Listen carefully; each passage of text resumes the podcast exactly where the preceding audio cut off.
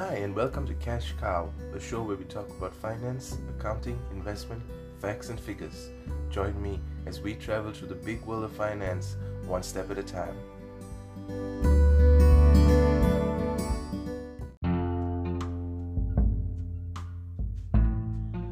Hello, everybody, and welcome to Cash Cow. Once again, my name is Dharmaraj, and today's episode is the fantastic foursome of finance, the financial statements, part two. So, let's get right into it. We've talked about the P&L or the income statement, as is otherwise known as. We've looked at revenues, expenses, and how you can tell a company's profit and loss. We've talked about the balance sheet. We've understood the meat and bones behind the accounting equation: assets equals liabilities plus equity. Now let's look at the third financial statement, the statement of cash flows. So this is a favorite among many people, the statement of cash flows, and I'll tell you why. So this captures the amount of cash or cash equivalent that goes in and out of a company. Uh, and I'm sure you've heard of companies, uh, for example, that have that especially are just starting out, that even though they are raking in the profits on a P&L, they are doing badly in terms of cash, or they manage to go under or even close down. Uh, and one possible reason for this is bad cash flow management. But you might be thinking, how can a company making profits on the P&L but have bad cash flow? Well, if you remember a little tidbit from the part that we did in the first episode, but when we were discussing the P&L, we mentioned accrual accounting, which was actually um, a way to recognize revenue and expenses when they're incurred and not when cash changes hands. I gave the example in the first episode about the window repairman who would repair windows and send an invoice to his client and recognize the revenue when the invoice was sent. Now, if he does that for 100 people and none of them pays him, he will probably go bankrupt or his company will close down because there's no actual cash, but his revenues would be sky high for the month or for the year. That is a simple example of cash flow and the gap between accrual accounting and cash flow. So now let's explore this further. In the cash flow statement, there are two ways to prepare it. There's the direct method and there's the indirect method. So let's um, understand this. But first, before we go into that, let's break the three parts of the cash flow statement. Number one is the cash from operating activities. Number two is the cash from investing activities. And number three is the cash from financing activities. So let's go into that one by one. The first part, operating activities. Now, this is generally speaking the cash flow that is coming from actual operations of a business. For example, uh, I mean, in the process of selling services and products, for example, payments from your clients, payment to your vendors, your dividends received from any companies you own, your subsidiaries, your income tax, income tax payments, excuse me, uh, and interest payments. All these are under cash from operating activities. Now, you remember the direct and indirect methods that we mentioned earlier? The difference in the cash flow statement using these two methods is actually drawn from the cash from operating operating activities. Now, using the indirect method, the the adjustments made to make take into account depreciation, amortization, and other kinds of non non cash gains or losses.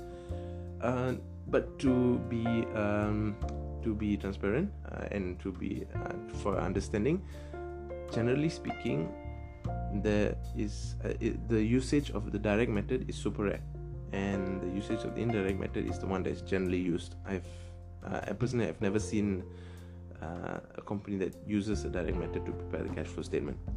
Now, the indirect method, like I said, is taking into depreciation, while the direct method does not. That is the key difference, and that is how um, the cash flow from operating expenses is split. Uh, sorry, operating activities is split. So let's go to the next part: cash flow from investing activities.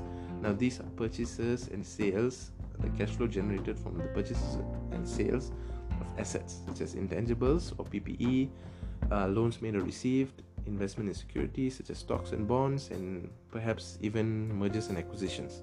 Now, uh, you can tell from a positive, if this part of the cash flow statement is positive, that an entity is probably divesting or selling off its assets. Well, but usually you would expect a negative cash flow in this portion because it will mean? The company is either expanding or growing or you know just maintaining its um, assets you know? You have to replace the assets every few years so you'll have a negative flow in this part of the cash flow statement.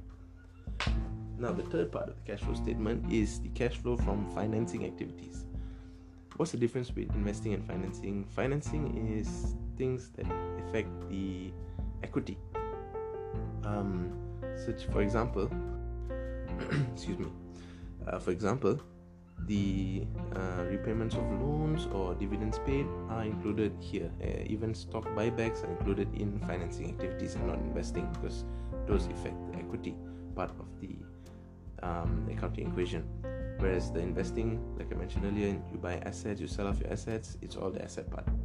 Now those are the three parts of the cash flow statement but the, the most important part is what can you tell from the information that you've garnered from the cash flow statement? What can you tell? Now one thing you need to remember is cash flow cash is king right? Cash cash is king and cash flow is queen. That is a very important statement because like i mentioned earlier you can have a hundred million dollars of revenue recorded in your p&l but as long as you don't have any cash it doesn't account for much you can still go under. So the CFS, the cash flow statement, will always be of incredible importance whenever you're analyzing any company. The cash flow statement will be always important. Now, from a cash flow statement, you can tell how a company is doing, how well a company is doing in terms of cash from operations, how a company invests in cash, uh, invests its capex, how dividends flow in and out of the company in cash terms, and one very important metric that comes to mind that can be taken from the cash flow statement is free cash flow. Now, free cash flow is uh, you'll hear this a lot in investors' reports and uh, AGMs and all this.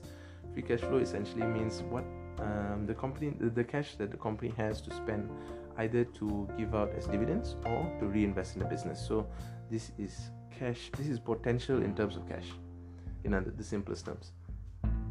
now, the way to calculate is you take the cash flow from operating activities, you add back interest expenses from the P&L, and you deduct capex from your investing activities. But the formula doesn't really matter right now. You can look it up online anywhere. What matters is the concept. Free cash flow is potential. Whether you have it for growth, and you know, smaller companies would want to grow their business. Uh, emerging markets would want to grow their business, whereas more stable companies, more monopoli- um, monopolies, uh, would want to pay off dividends and that's how you know you can tell what the company will do with the free cash flow. All right so we have talked about the cash flow statement. Now the next and final statement is the statement of changes in equity. This is also known as the statement of retained earnings by the way. Now to be honest it this is an often overlooked statement by investors because excuse me because the, uh, a lot of important information that can be gathered from here can also be gathered from the other financial statements. Now that is true but this displays the information in an, another way where you can garner a different kind of experience reading it. Let me let me explain what i mean by that. You can look at the statement of changes in equity um, and you can know two things. The first thing is the changes that affect the company's share capital and the second is changes that affect the company's retained earnings. Now retained earnings is a very important uh, term it, it is like cash flow free cash flow but it, it represents the um, the money that uh, sorry the net income that is left over after paying off all the dividends. So you take basically your net income and then you less off all your dividends and whatever you have left will be your retained earnings. Now from here you can also tell the potential of a company whether it's um, you know going to grow or whether it's going to pay off in dividends and that depends on the industry that it's in you can also you know calculate something called the retention ratio uh, otherwise known as the plowback ratio. But I for the life of me I can't tell why it's called the plowback ratio. Perhaps it's money plowed back into the business. But it's the re- ratio of retained earnings uh, that is being paid out. And I mean it's the ratio that of the earnings that are retained instead of being paid out as dividends. So you can tell okay how much is the company keeping and looking to reinvest into the business and how much is it giving out back to the shareholders? And from there you can tell growth uh, and potential for growth. Now there are a lot of uh, minor things that we can touch and we can go into depth and detail but i'm going to go into that in future episodes. For now let's just touch on the surface and structure of the cash flow statement and the changes the statement of changes in equity. So i've given all i uh, all the information on that and I would suggest strongly that you go into a public company's annual report and look at the financial statements there and try to understand what kind of picture can you paint from the information that you've get, gotten from the financial statement. Look at the financial statements look at the notes at the bottom see if you can paint a little picture. And look at big companies look at uh, companies that are very um, you know uh, that are that are huge like Nestle.